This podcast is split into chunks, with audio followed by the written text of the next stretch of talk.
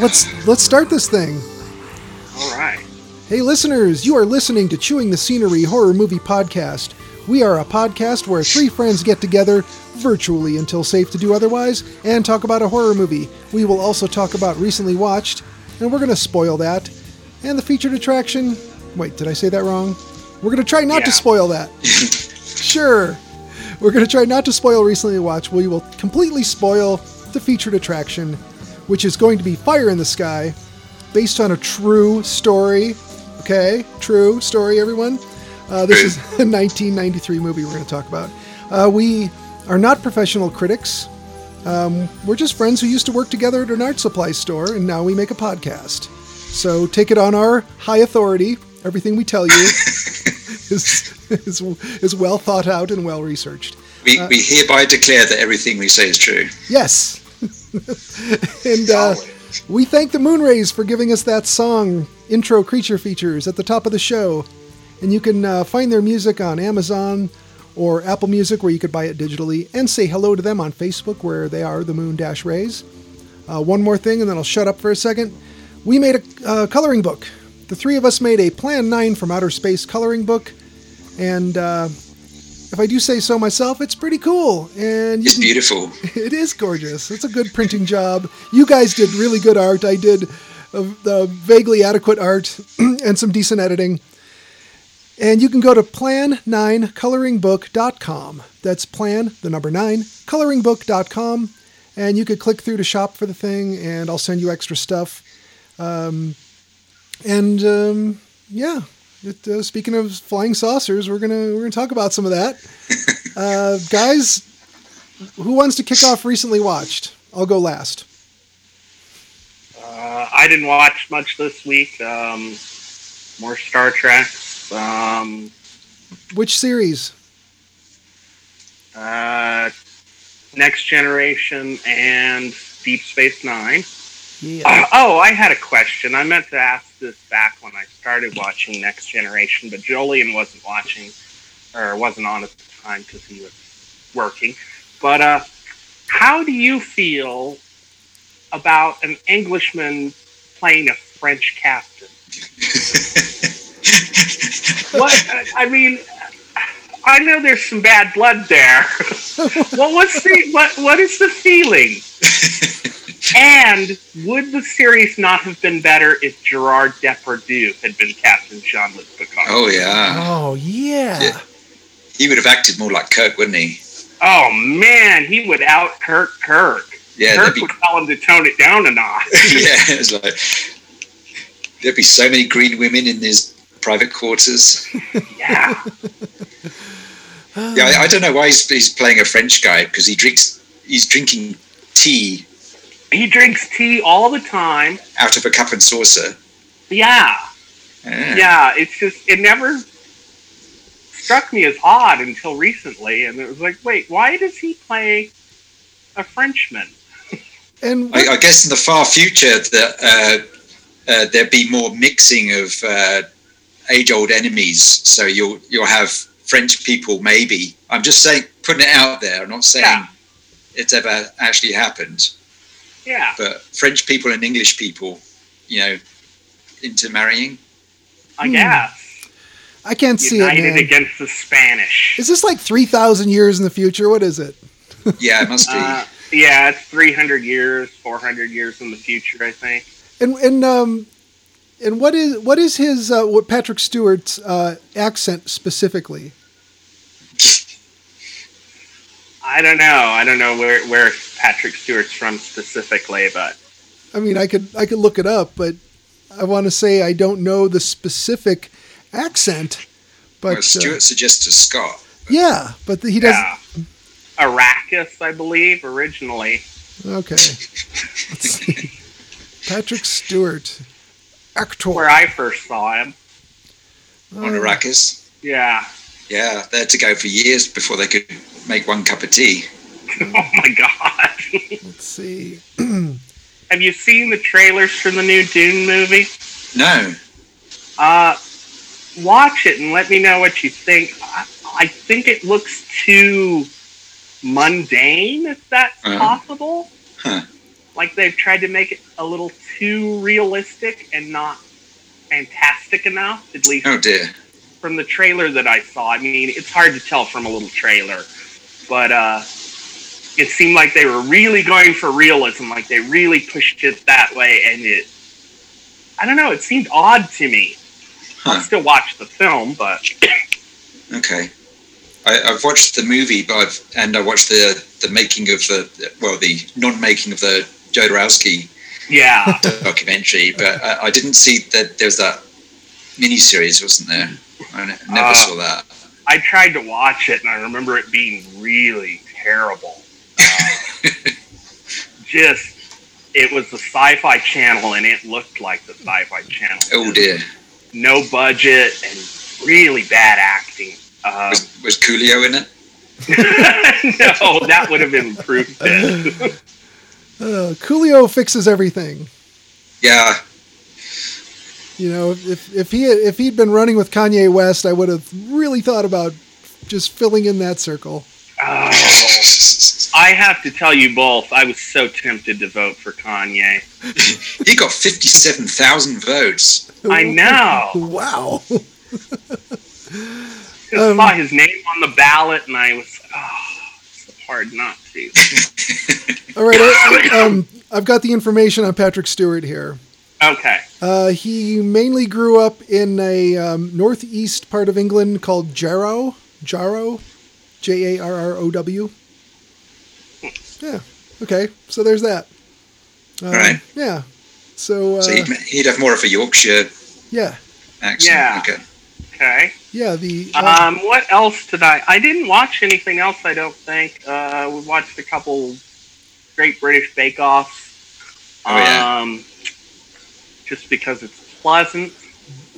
Um, People being nice to each other. yeah, it's bizarre. no one's screaming. I didn't come here to make friends. Uh, I did, and I keep meaning to bring this movie up. I watched it several weeks ago, and it made such an impression on me. Uh, I keep forgetting it every time. Um, but I watched uh, the movie I'm Thinking of Ending Things, hmm, uh, Netflix film that Richard watched, uh, Charlie Kaufman. I hated, hated, hated this movie. I knew it. I knew it. it was I really like adaptation, but I think it's because Nicolas Cage is in it, not because Charlie Kaufman wrote it. Okay. Yeah. Um, I just found this ple- this movie unpleasant. I found the people yeah. unpleasant and not well defined. far difficult to watch? They all seem to seem to, to be the same person. Yeah.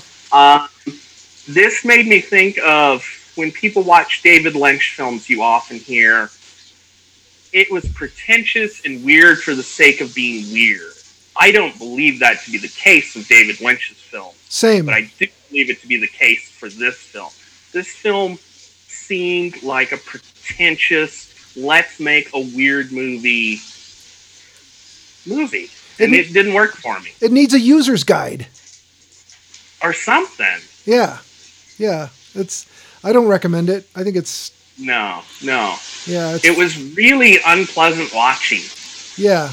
It was. uh, which I thought was unusual. It's just the characters were sort of grating, and when the one character starts reading her poem, I just had to shut it off. It was Yeah. Ugh. So Well, I think we realize by by the end of it that it's some kind of a weird. Uh, maybe we're inside the head of the guy whose parents they're going to visit.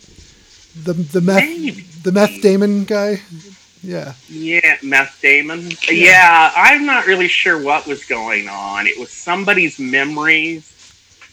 Um, And it was different versions of how it could go or how it could have gone. yeah, didn't work. Did not work. No, it was it was kind of like if he would have woken up and dis- and discovered that he'd been in an accident and was in hell, it would have probably made more sense. Yeah, you know, like like a really like really protracted um, uh, Twilight Zone episode. You know, something. yeah, needed something. you know, like a devil Ah. a devil wringing his hands and cackling at the end. Look at the dumpster full of milkshakes. yeah. Ah, so that that about does it for me, I believe. How about you, Jolien? Okay, uh, a couple of my book uh, books I did covers for came in this weekend. So uh, Nice. uh, this one is called Southerners and Saurians: Swamp Monsters, Lizard Men, and Other Curious Creatures of the Old South. Hmm. Uh, so it's nice, uh, like graphic design throughout, and uh, some pictures, and it's uh, See the cover. uh, and it's got um, uh, all these strange things that come rearing out of the swamps. Oh, Uh, yeah, so uh, I haven't read it yet, but uh, just got that, and uh, and also got my copy of Ah, uh, I saw I saw on the system the Nonconformist Cinema of John Carpenter by Troy Howarth. damn, that's a big book. Yeah, 500 pages or so. Ah, So uh, yeah, looking forward to reading that too. yeah, that Yeah. good. Yeah, Yeah, so so feel um, feel free to wax philosophical about John Carpenter, but this this other guy with the crazy movie, no, no. John Carpenter, yeah, totally. Could Go on for hundreds, hundreds, hundreds of pages. I think that's great. Yeah. Except Ghosts of Mars. Mm-hmm. Yeah. Don't, don't you know? Um, two pages about Ghosts of Mars. Yeah, Ghost to Mars. Well, he Troy Howarth he does a lot of uh, commentaries Okay. on. Uh, he's done uh, he's he's done Jess Franco's commentaries too, so he's he's my kind of guy. Yeah. Um, he's, he's not hindered by taste or anything. Um, but he, he'll he'll like defend Franco, and he'll uh, uh, he'll defend uh, late period Argento. oh, Really? So yeah, you know, you might not agree with him, but he's he's he's interesting and he knows his stuff, uh, and he's he does very entertaining commentaries. Um, so I'm looking forward to reading that. Uh, watch wise, uh, still watching uh, Henshin Ninja Arashi and uh, Ultraman Ace, and uh, I watched uh, another Japanese anthology film. Uh, this one's called uh, Hitokowa: The Killing Hour. Uh, I think this one was on Prime.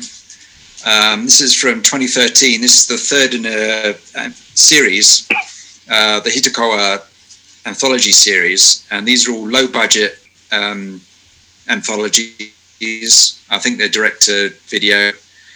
Um, this particular one was directed by uh, Kazuto Kodama. Um, and uh, yeah, it's not bad. It's it's uh, it's obviously very low budget. It, it doesn't look great, but uh, it you know it, it's done well. Um, it's uh, uh, and the fourth story in it, they take a, a familiar urban legend. I don't know if it existed in Japan already, but it, it it was actually filmed in the film Urban Legends. I won't give away what it is because that gives away the twist Okay.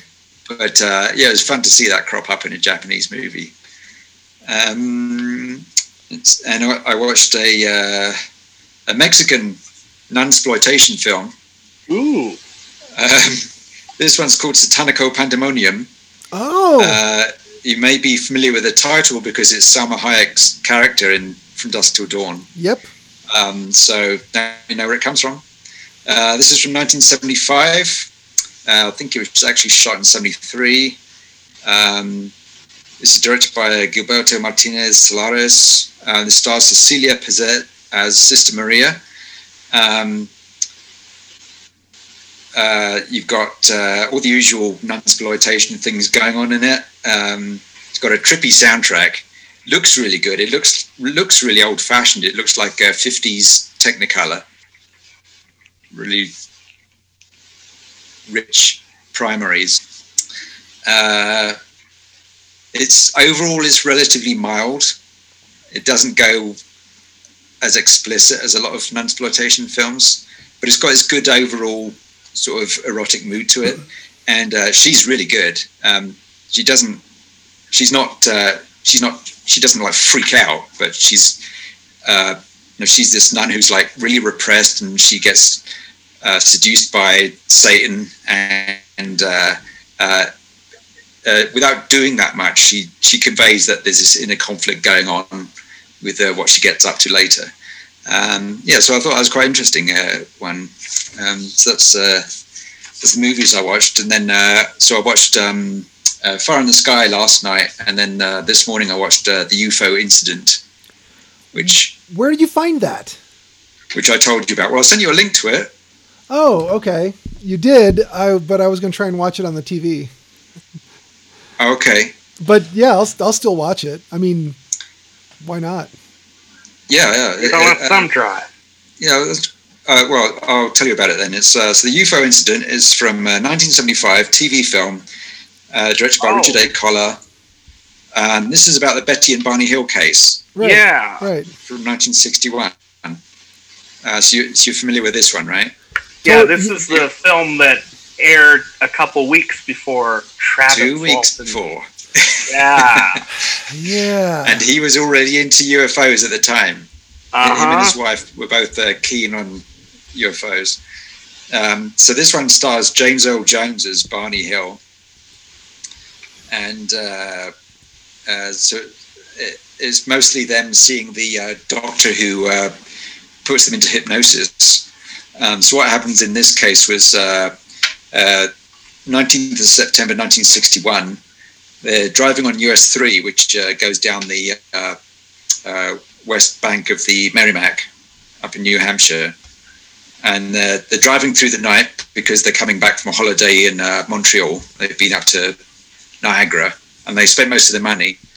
And uh, so they can't really afford to stay anywhere. And, and he's also afraid of uh, stopping at motels because he's black and she's white, mm-hmm. and uh, you know he, he, knows what's things that can happen.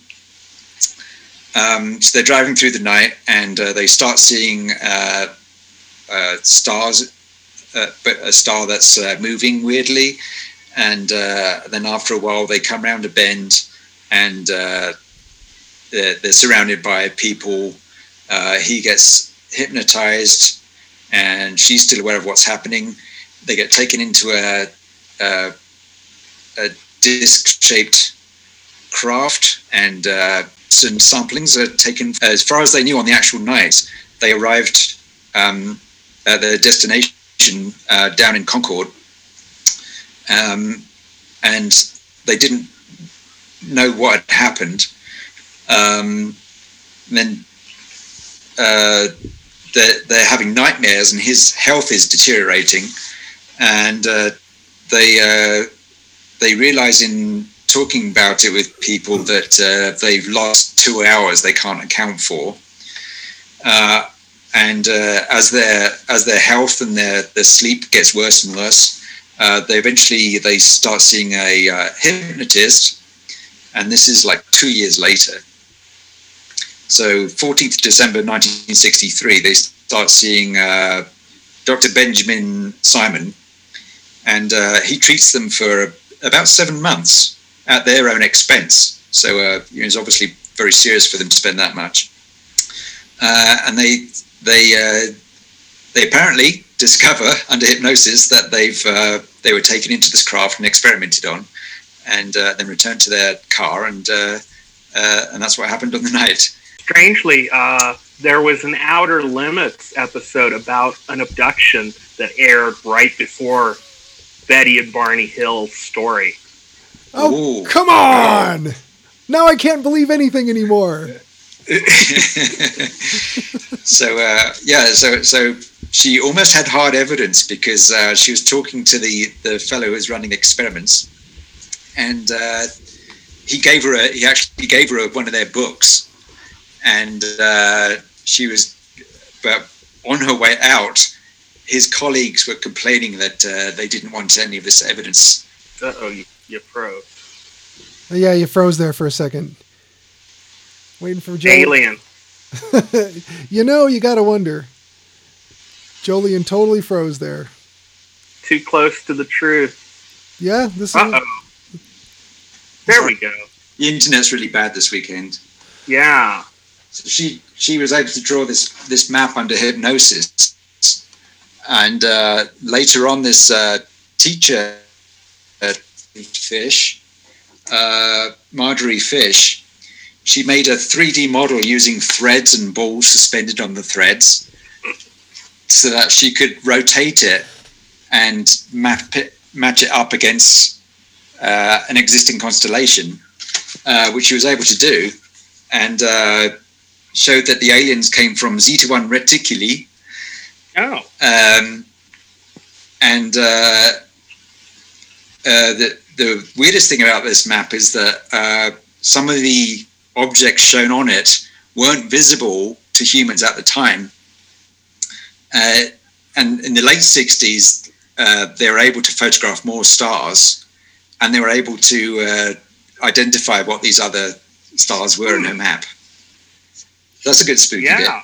bit. Um, but uh, you know, of course, as you say, there was this Outer Limits episode. There was uh, you're dealing with uh, people reconstructing their interpretations of something may have been from their dreams. Uh, So evidently, uh, uh, Betty Hill was a big UFO fanatic beforehand and told a lot of Mhm. stories about UFOs and kept wrote a lot of stories about UFOs.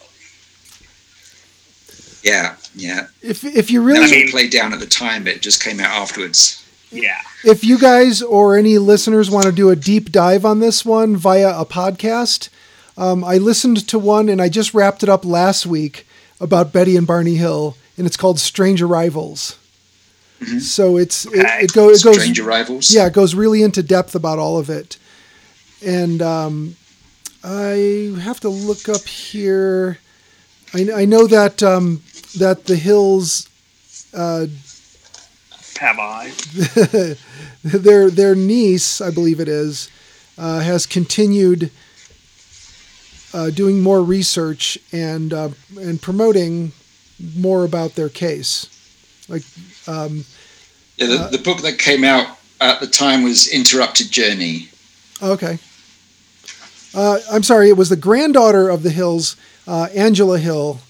So she she is a um, an advocate of their story. Now, for any listeners who are wondering, did they go ahead at Hanna Barbera and name Betty and Barney Rubble after Betty and Barney Hill? no, they didn't because the Flintstones. No, that would have been before. Yeah, it, it predates this incident by a year. The the Flintstones. So, so there's that. Uh, same spelling though. Same spelling of Betty and Barney. So Yeah, he, he died in '69 of a cerebral hemorrhage, and uh, but she she stuck around. I don't know if she's still around. um, she died in 2004, I believe. Yeah. Okay, but yeah, she did a lot of appearances and had more stories about UFOs and such afterwards. Yeah. So you doubt their story, both of you. You doubt the Hills story. A little bit. Yeah. um, how about Travis Walton? I mean, we we don't Mm, we Total, Mm. total doubt. okay Hard doubt. okay. Now for the listen, Pressing that X button. Okay, for the listeners, um, basically, you should be only listening to this if you watched the movie, but if you're listening anyway, just for amusement, um, want me to give a quick rundown of what happened or alleg- Sure, yeah. allegedly happened? Sure. Okay. Uh, this is November 5th, 1975, in uh, Snowflake, Arizona. Uh, a crew of loggers, uh, which included Travis Walton and Mike Rogers and Alan Dallas and David Whitlock, Greg Hayes and Bobby Cogdill. Um, they went to work in the White Mountains, and uh, they were on a contract to uh, I don't know thin the forest or whatever. It was some sort of forestry con- uh, contract. And uh, on their way down the mountain from work, they saw some crazy light around a bend in the road, and uh, thought at first it looked like it could be a forest fire, and they were realizing as they got closer that it was not. Then they stopped because there was some crazy thing hovering above a clearing. And uh, apparently, Travis Walton got out of the truck to go have a closer look. And while standing in the field, there was a beam of light. Um, it grabbed him and knocked him back, and then maybe did other stuff to him. The rest of the guys, he wouldn't come back to the truck. They jumped in and took off. Uh, the the main guy, I think he was driving, uh, Mike Rogers, uh, went back to look for him, and he was nowhere to be found. They get back to town. They're pretty stunned. They go have a beer somewhere, and they're really, you know, not being themselves. And pretty soon it turns out, well, Travis seems to be missing, and these guys are being looked at as maybe having murdered him in the mountains. And so they go through several days of this. All of a sudden, there's a phone call from Travis from a phone booth. He's naked and dazed and dehydrated. They, a uh, couple of them go pick him up, and uh, then he starts telling the story of, uh, well, all of them are starting to be questioned in different ways, but Travis is being questioned as to what happened to you, and uh, he was uh, at first hesitant, I think, to tell but he was in a zero gravity environment. Uh, they were trying to do medical experiments on him inside this spaceship, and he did some stuff that made them seem to want to let him go. Uh, he saw lots of gross, icky stuff and gooey things, and uh, did a lot of floating around. And uh, yeah, they they stuck uh, very primitive dentistry-looking stuff uh, inside his mouth and maybe other orifices, and there you go. Uh, I like that James Garner played the investigator because it was like yes. it was like a great episode of Rockford Files. He was the best part of this movie. Yeah, I liked Ro- uh, Robert Patrick, who played Mike Rogers. I liked him too. Yeah. No, yeah, no, I didn't. I didn't like him in this. No, at all. Uh, I can buy Robert Patrick as a uh, shape shifting, evil shape shifting Terminator or an FBI agent or his best role, a gambling addicted uh, uh, sporting goods shop owner on The Sopranos that's taken advantage of by Tony and the mob. Yeah. Um, really, really good part. I did not buy him as Mike Rogers as a logger in this at all. I don't know if he's just a little too pretty and he has kind of a sinister look to him all the time. That's, that's what that's actual Travis. Yeah quite a good looking guy. Yeah. And I, I don't know. There's a difference. There's a movie star quality to to old uh, Robert Patrick that just didn't say logger to me. Yeah, I've known a lot of loggers. They weren't like a bunch of normal looking dudes. Usually they look more, I don't know, hillbilly ish. Yeah. I, I, don't know. And these guys, uh, I, now I'm going to preface my review of this film with the fact that I've not felt well, um, which probably colored my viewing of this film yesterday. Okay. Um, but I found it really fakey, and I don't know if it's because it starts off with based on a true story, but it made me feel really hyper aware that I was watching a movie and everything seemed very movie like. The guy riding DB Cooper, I want to call him DB Sweeney. Uh, Travis Walton rides his motorcycle playfully down the sidewalk, and the cute girl at the donut shop leans out the window and gives him a bag of donuts. And it was just yeah. first year script writing nonsense. The people have arguments in this movie all the time but they don't really argue. They just everybody yells, and it's not. They didn't feel like there was any real reason behind it other than a script telling you everybody yells. um, the whole thing felt like that, other than James Gardner. James Gardner was a breath of fresh air in this otherwise dreary television movie that I I watched. Did you just want him to throw all of these characters in jail? Yes. or pull a scam on them. I mean, on the Rockford Files, he was always pulling scams on con artists because he was a con himself.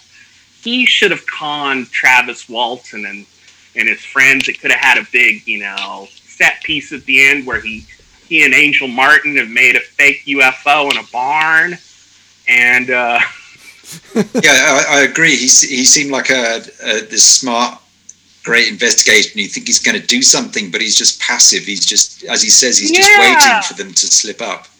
Yeah, that I don't know. There were a lot of little things in the movie like that. Like at the beginning, they pull him in, and they say he makes some reference to why'd you why'd you want radio silence on this, implying that they didn't want anyone to know about this story you know, this Travis Walton disappeared. What's going on? They don't know what's going on. But there's all these people at the police station, and they're all standing out front talking, and the lights are going and everything. And it's it's shit like that that just makes me go. If you work just a little bit harder, it could be believable. You know, so, the best part of the film is the UFO bit. Yeah, I was going to ask you, is that the most believable part of this movie for you? Yeah, that's the best part of the film because it looked different. I mean, maybe it was a little uh, Geiger-esque, but I enjoyed it with the anti-gravity, and you don't really know what's going on, and the little uh, puppety bald guys were fun. yeah, yeah, they're well done, and I liked the uh, when he sticks his hands in one of the pods, and there's this other human who sits up in it. Yeah, kind of look, kind of looks like Kevin Bacon. Ooh, yeah, yeah. There were some good parts. That was the best part. But the rest of it was like a a bad episode of the X Files. Yeah, like I could see that. Um, you know, it's funny. I have not seen this movie. I might have watched it about six or eight years ago, but I have not watched this movie uh, that it stuck with me at least, uh, except for when it came out. And I know I was in college at the time, and um, I don't know. I've always I've always enjoyed the UFO stories and thought, well, I remember really liking this movie when it came out. I thought it was pretty good when it came out. I thought it was, you know, I I mean UFO abduction stuff was real hot at the time. Yeah. So that probably fed into it, but I thought it was well done and it was creepy and and I was entertained. This time around, uh, not so much. Um, but I think I've watched, you know, umpteen zillion more movies since then. I was pre- since 1993. I was prepared for the movie not to be anything I would enjoy except for that part aboard the ship because I remembered that being a pretty long scene and that I really liked it. So I was I was willing for the rest of the movie to be absolute garbage, which I don't think it was. I mean, I, I enjoyed it like any other movie, uh, but yeah, you're right. It really did tell you it was a movie kind of throughout. And yeah, the gee whiz bullshit of like, oh, he's gonna climb up to the second floor and go to the girlfriend's window and all that crap, you know, that movie crap. It's it's yeah, it's worse than Pumpkinhead when you're seeing uh, Lance Henriksen and his kid and everything's just great and you know, yeah, they're it's just yeah. There's an opening scene where the little girl's half in bed with Robert Patrick's character and they're all giggling and and it was just was such a movie moment. It could have been cribbed from you know twenty different generic things. It just it didn't tell me anything about the character. It didn't. The whole thing was like that. um. Yeah, in the in the the uh, face off between uh, the drifter guy and uh, oh god, yes, with chainsaws. Yeah, yeah, that was nonsense. Yeah. That was total nonsense. Like that would have that would have just been either a fist fight, you know, a bunch of mouthing off that ended up a fist fight, or nothing. You know, yeah, it would have gone one way or the other. Yeah, they did not seem like real real No. people. And I loved reading the trivia. They said that in the actual incident, there were seven people involved, but they cut it down to six so it wouldn't be confusing to the audience. Oh, like Yeah, because there are like five characters there that I couldn't tell you the names of. they were all the same person, and one of them was Henry Thomas. yeah, the kid from E ET. Yeah, Nice tie-in. Um, but there's, yeah, that's that's a lot of guys to stuff into a pickup. You should have just made it four guys.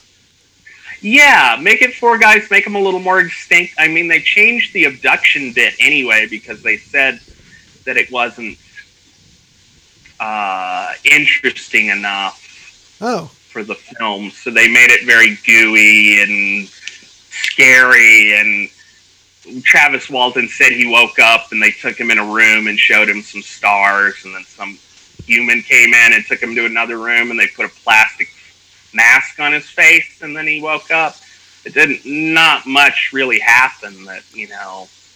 Uh, it certainly wasn't very movie-like. I don't think. Uh, uh, Jolene, had you seen this before? Yeah, I saw it a while ago. Uh, how did you like it this time around?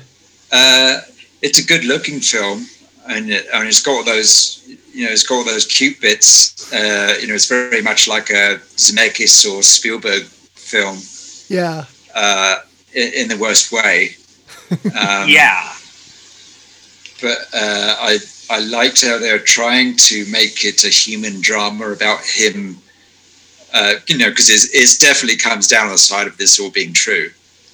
So he's Yeah. he's this like manly dude who's uh, comes back into his working class town and he's going to have to come up with this he, he- he's trying to tell the truth and he's got this ridiculous story no one's going to believe and they suspect the worst of him uh, you know that's that's the that's the interesting aspect of it for me yeah, I, I would say that. So, But- so I think the movie played up that human drama, um, but uh, then you know, then the part of me who likes who who will sit through anything to see a flying saucer at the end, you're faced with a flying saucer right at the start, and then the rest of the movie is is just these guys shouting and Yeah. Yeah, Yeah, I almost wished they had played it a little more ambiguously in the beginning because they they hit you with it immediately like it's a UFO. He was abducted. And because of the flashbacks, that shows you that that happened. I mean, as far as a movie goes. When you show Yeah. a flashback, you usually don't question it because you're seeing it, unless they contradict it later and show it in a different way. Um, Right. I think maybe if they hadn't shown things at first and just had the guys talking about it, you could have built up a little more drama of what the fuck's going on? What happened? Right. Because you see the UFO, you're like, oh, he was abducted, and you just wait for the UFO to come back or yeah, the UFO bits to come back. Whereas I think they could have played up the mystery a little more. They could have had James Garner's character, like you said, he's very passive in this, even though he's an investigator and he's quite certain that they're full of shit. He didn't seem to push it very much. I mean, I guess they didn't really do anything. yeah. I, I, I like the approach of like the, the UFO incident. It's uh, that they they're having this trouble when they go and they get they have this hypnosis and then stuff is revealed. They they didn't even realize they had experienced. So you're seeing them mm-hmm. getting their memories back over the course of the film. And it's also because the only time they're seeing this stuff is when they're under hypnosis and talking about their dreams and such it's still ambiguous about whether it actually happens so it's Yeah. much more interesting structure and then on the, the other extreme you have uh, close encounters which is like one of my favorite films ever uh, Oh, but, yeah. but that like you've got this guy who's uh, apparently crazy, uh, but he's obsessed and and he's he's pretty. Uh, he'll, he'll take this as far as leaving his family to go and to go and see this stuff, and Yeah. builds and builds and builds, and all these all these incidents, and then it gets that incredible climax. Um, so that you know, it's the other, other extreme of uh, doing a UFO movie. Yeah, yeah. yeah. Well, I think this one, in a way, uh, it was also a little too cutesy at times. Like when the crossing guard lights come down, you see the lights on the windshield, and James Garner's all he looks shocked, and then you realize it's the crossing guard. But then that expression doesn't make sense. Yes, Why was yes. he shocked? Exactly. You know, and yeah, that's a cute little gag, but uh, I don't know. Yeah, it's funny for a second, and then it kind of sours it because you think, oh, that guy would never react. Yeah, because that's not who that character was. Right. He wouldn't be shocked by a crossing guard, fight or something, you know. But they made it so the audience would, ooh, it's a UFO. oh my god. yeah. So, what would be the the better setup, or the or maybe what I always wonder is what is the perfect UFO movie? Is it more scary than dramatic and intriguing, or is it better that it's more dramatic and intriguing, and then we get a little bit of scary in it? Uh, do we do we yeah. do we not want to ever see the aliens? Just maybe see glimpses of the ships. Like, what do you think is the don't show the monster, uh, and certainly not hang out with it for the whole movie or see it at the beginning? What do you guys think? Yeah, I think I think if it was a little more mysterious in the beginning and then built up to that horror at the end, that you don't know quite what happened. I mean, this movie was sold as a UFO movie people are going to it for the UFO. So I can see why they front loaded it the way they did. I can see why they put that little gag with the crossing bar in because you're expecting a UFO movie. If they sold this as a more of a mystery and you didn't know quite what happened, and then it turned out to be a, a UFO, and then you got to see what was inside the UFO briefly, I think that would have worked a little better. Yeah. Um, yeah, I think that it, like uh, people say awesome, you know, for the slightest thing, but the original meaning of awesome is an experience of terror mixed with ecstasy. Yeah. In in the presence of something uh, divine or completely out of your experience. Yeah. So that's what I that's what I look for in a in a flying saucer movie. Now, yeah to go to a, an older one, the day the Earth stood still. To me, oh. to me, that is a stunning, wonderful, beautiful. Yeah, yeah, that's a great movie. Well, yeah. the, actually, the UFO incident, the uh, the interior of the ship is remarkably like that.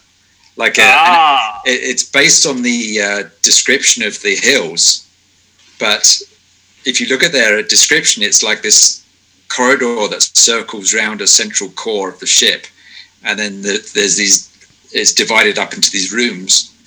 Uh, it's it's very much like the interior of the uh, Klaatu spaceship. Oh wow! Uh, wow. Yeah, that. I, I also heard that uh, Travis Walton's story uh, resembles a Heinlein story about a UFO abduction. Oh, yeah. I don't know if that's true or not, but evidently, same sort of thing. Guy is gets out of his car, a blue light knocks him to the ground.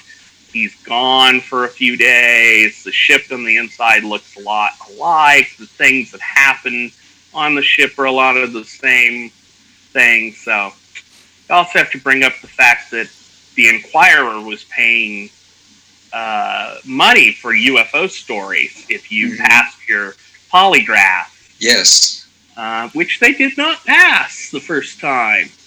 Uh, yeah, the, yeah. The film doesn't mention that the Waltons were into UFOs. No, it no, doesn't at no. all.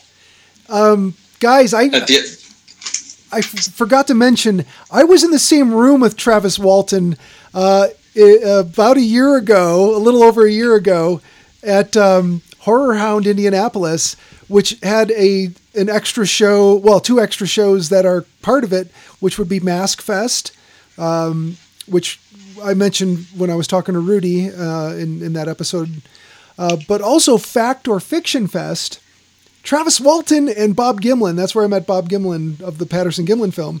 I didn't get a chance to go talk to Travis Walton, and I'm kind of glad I didn't because I would have been like, "No, you guys, you don't understand. I met him. He's really nice. He he kind of looks like the cowboy from the Village People, but don't hold that against him."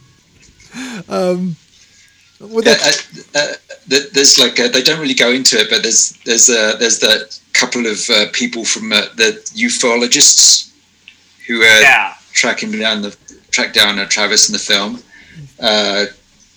so it what happened with the case was the year before it. the Aerial Phenomena Research Organization, which was founded by Carl Lorenzen, the year before this, they uh, decided to concentrate solely on contact and abduction cases. Um, so I imagine by 1975 they were really looking for someone who'd be their champion. They could they could yeah build a story around. So they were they were pretty vulnerable to being fooled. There, there was later cases where they were they were really led up the path uh, by people. Yeah yeah, I would be interested to see what uh, Stan Friedman would have would well said or would have said about this, because uh, he was always kind of my favorite researcher. Because he would, you know, he'd he'd be willing to believe of something viable, but he would also look at something and kind of see it as not true if if he felt it was not true. Um, but he he wrote a book that I just uh, bought about a week ago called uh, "The Crash at Corona," about the uh, mm-hmm. the whole Roswell thing. Uh, Stan Friedman, that's the guy that I would I, I, should look up. Like, did he have anything to say about the Travis Walton case? I'm sure he did. Yeah, yeah, I'm sure. But uh, do you guys have any favorite cases other than um, maybe Betty and Barney Hill?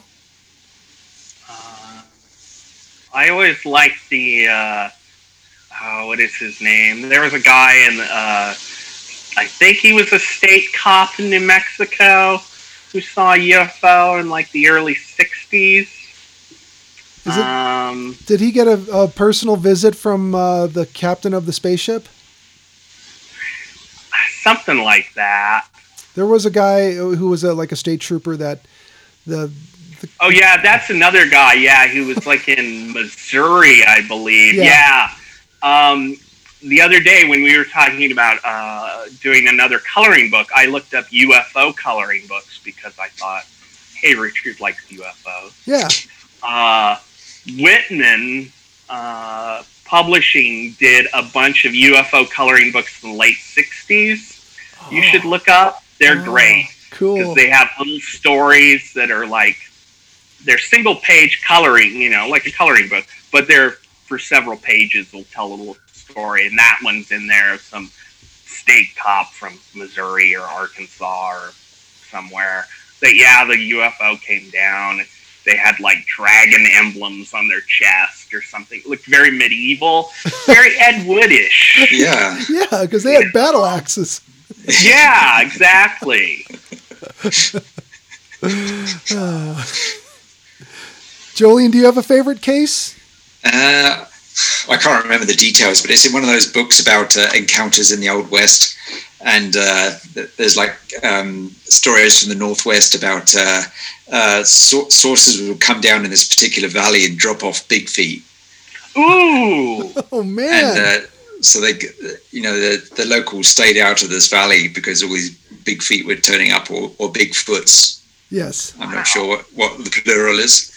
Bigfoots. Uh, but they're, yeah, there was this uh, white explorer who befriended the local tribe, and uh, they uh, uh they took him to this cave where this uh, wizened old Bigfoot was living, and uh, they, would bring him meat and stuff to to eat and um, keep him happy. But oh. hmm. well, that's pretty cool. Yeah, I love stories of airships from like the the turn of the century from the yeah. 1900s where somebody was on their farm getting water out of the well and an airship showed up and they mm-hmm. took them on a trip that night and they flew all over Texas or yes you know like wow what a Yeah, I like all those stories of like uh, Jules Verne sort of contraptions, like what- we call steampunk now, like, Yeah. uh, this well-dressed gentleman, and he's like hovering over the town, and he's peddling some contraption, and he, Uh-huh, and then he- yeah. It's, heads it's off. fantastic, you know. Yeah, these days we'd be like, "Where's all the green women? What the hell?" um, my favorite, I think one of my favorites, uh, as far as a UFO, obviously Roswell is kind of the the granddaddy, as far as I'm concerned. It's kind of the the be all end all because there's so much government cover up that if it was what they said it was, there'd be no reason for it. Um, but the the Phoenix Lights, which I believe was 1997, where it was a mass sighting so many thousands of people saw these giant silent crafts go over. And then all the military has to do is just shut up and just say, oh, wasn't us. We didn't see it. What are you talking about? Nothing on our radar.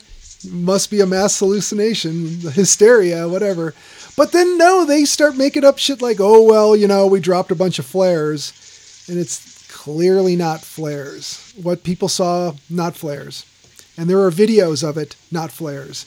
So that one is Right. really fascinating to me because so many yeah, I, I like that stuff where you don't know what it is. Yeah, like, Yeah. Yeah, yeah, it's unidentified. I'm not saying it's aliens. I'm just saying you didn't you didn't identify it, and it, and uh, your flailing attempt to to sell us on flares didn't work. So what else you got? yeah, So Right. yeah, Phoenix Lights for me. I would say great. yeah. So uh, Travis Walton, uh, he's pretty far down the list as, as far Yeah. as favorite cases. Uh, but if only for that scene, you know, we don't need motorcycle riding, donut grabbing. We don't need all that. You know, just get us to the part. You know, forget the chainsaw fights. Get us to the part where they're they're probing him on the spaceship, and it's all Geigery. Geiger meets Cronenberg, or Giger. I'm sorry, Giger. Yeah. Giger meets Cronenberg. I, Um, I was, I was, that's a good sequence, but I, I was, uh, I was quite surprised that this movie came out in the mid '90s. Was it like '93? Uh, 93, yeah. yeah, Yeah. Yeah, I was quite surprised it came out then. It just seemed like, uh, yeah, this was a this is a '70s TV movie. Uh, you know, this this is fills an hour and a half slot on TV with ads, Mhm. or Yeah. it's or it's a, a short, semi-fictionalized documentary like they do on History Channel or something.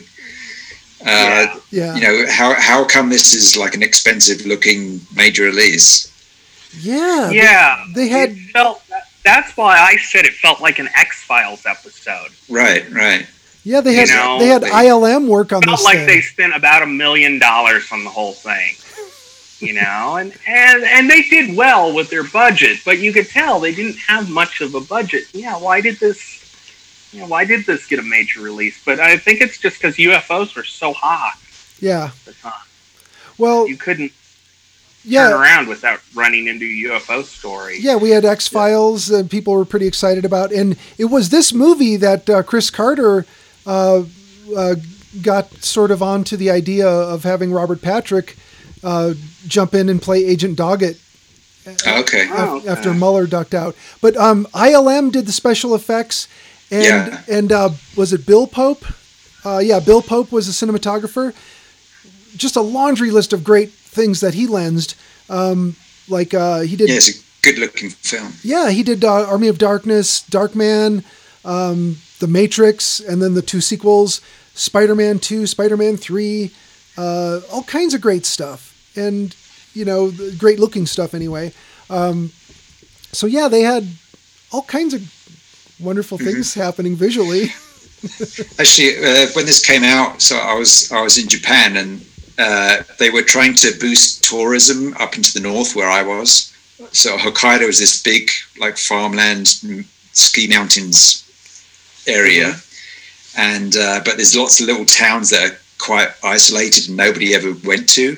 So what they decided to do was that every town should have something special about it that people would want to go to. Hmm. Uh, so they they'd have towns that are known for their lavender or their belly festival or whatever.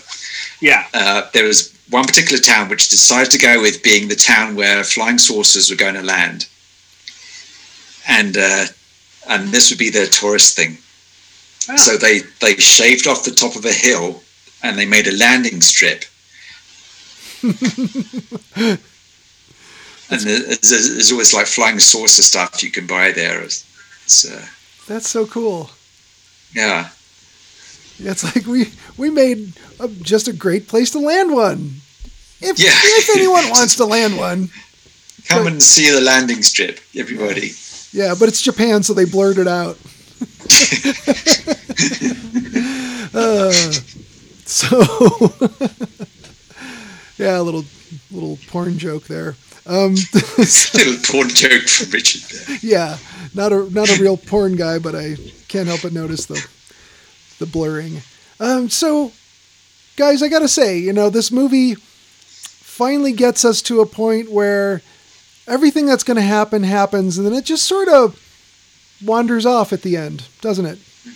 It's like, all right, so we were kind of Zemeckis and uh, have a nice night. Yeah. okay. I wondered if Robert Patrick hadn't broken his foot at the end because they don't show him walk to the car and he doesn't quite get out of the car at the end. He kind of stands at the doorway and does this weird little hop. It's Mhm. Huh. bizarre. It's like, did you have a your leg in a cast or something and they didn't want to show it? um, this was after T2, wasn't it? Right. yeah. So, I mean, maybe he's just like, you know what, guys? I was T2. So, I'm not getting up for this. Yeah. this crap at the end. I did all the scowling you wanted me to do. You know, I grabbed the French toast from those damn kids that jumped in the bed. I'm done.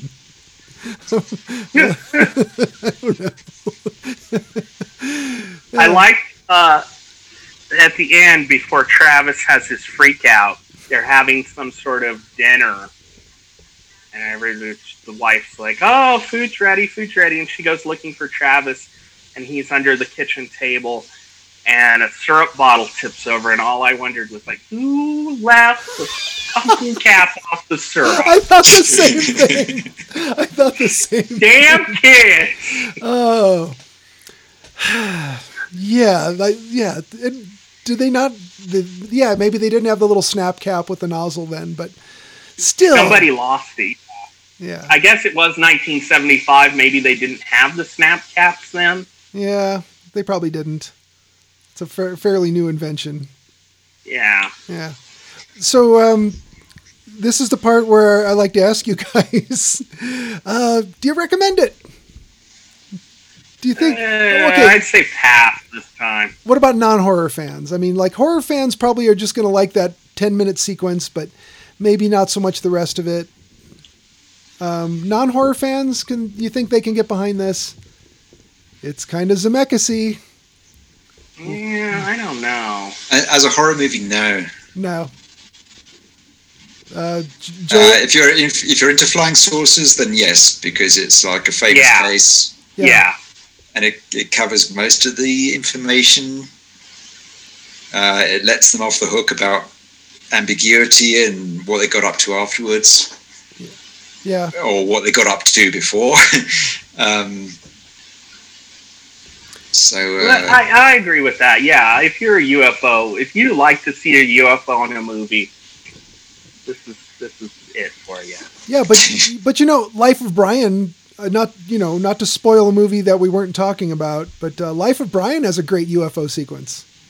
Probably Oh, a yeah. better one than this. Yeah, because I would I would watch Life of Brian twice before I watch this one again. okay, um, But that's my favorite Monty Python movie. You know. yeah, I think the the Coen brothers did a one called The Man Who Wasn't There, Oh yeah, and there's a there's a flying saucer that turns up in that, and it's beautiful, oh, yeah. like really That's a- simple old school That's a UFO. strange, weird little film. Yeah, I don't remember it quite working for me, but I, I liked it. it. You know, it didn't quite come together in the end, but it was interesting. all right, yeah, but I, I stick to the 50s and the 70s for my flying saucers. I think. yeah. The, Yeah. I I can't yeah I can't say I like much better than the stuff we got in the 50s and uh, yeah the 70s had you know obviously close encounters was great but yeah, we had a handful of really great things from those two decades, and um, I'll watch all of it. You know, it's great. So uh, we we finally did a, a proper uh, alien abduction UFO thing on the show. I don't know that we have before. Have we? No. Oh, I forgot to tell you guys. I watched um, that Twilight Zone episode to serve man. Oh, yeah. I watched that like a couple nights ago. After having watched this, I'm like, yeah, that's pretty badass. Mm-hmm. And it was either it was either the guy who played was it Richard Kiel or was it the guy who played Yes, it, it- Richard Kiel. Richard Kiel. Yeah. So it wasn't Lurch. It was it was Jaws. No. No. Okay, okay. Just make sure I get the. I can't remember Lurch's name. off- off me me neither, but I knew it Uh, was Ted Cassidy. Ted Cassidy. There you yeah. go. No, it's it's Kiel in that. yeah. So uh, whose turn is it to pick a movie next? Uh, believe it's mine. All right. Yeah. Did you have anything in mind? Uh, I had I haven't seen it yet, but there's a. Uh, I'll, I'll find you links for it. Uh, I think it's on. uh, Well, I- I'll, I'll, I'll, I'll check uh, where it's on, but um, it's called Hex. Uh, it's not a recent one, and it's not the 1980 Hong Kong one. It's this 1970s American movie about a couple of witches, uh, which sounds pretty interesting. Um, Yeah. Early I love 70s, seventies witch movie. Witch movies. They're so, So, uh, good. Yeah. so All right. uh, so- Hex ED Hexed or Hex? No, H E X. Okay. All right. All right. Cool. All But right. I'll, I'll I'll try and find where it is and let you know on Facebook where I found it. Cool. Okay. And I'll see if I can uh, maybe click through on that link you sent and uh, watch that uh, uh, the UFO incident from Yeah, I think you'll like that one. That's really Yeah. interesting. yeah James Earl Jones and uh, Estelle Parsons. Um, Yeah, yeah, yeah, because I looked that up. they're really good. The cast really good. It's an interesting uh, the way the way it's uh, constructed, and it's it's just an interesting case. Even if the flying saucer stuff isn't, you don't believe that. It's still there's there's lots of interesting stuff going on. Yeah, and um, listeners don't trust the hypnotists because if if we if we learn nothing else from the Satanic Panic, it's that they can implant memories on you. So beware. I'm not going to say don't trust them. Just be careful. So maybe that's the same thing. Be better. Take care. Yeah, beware. Uh, anything else before we get out of here, guys? I think so. All right. Well, again, listeners, we thank you for listening. Keep watching the skies.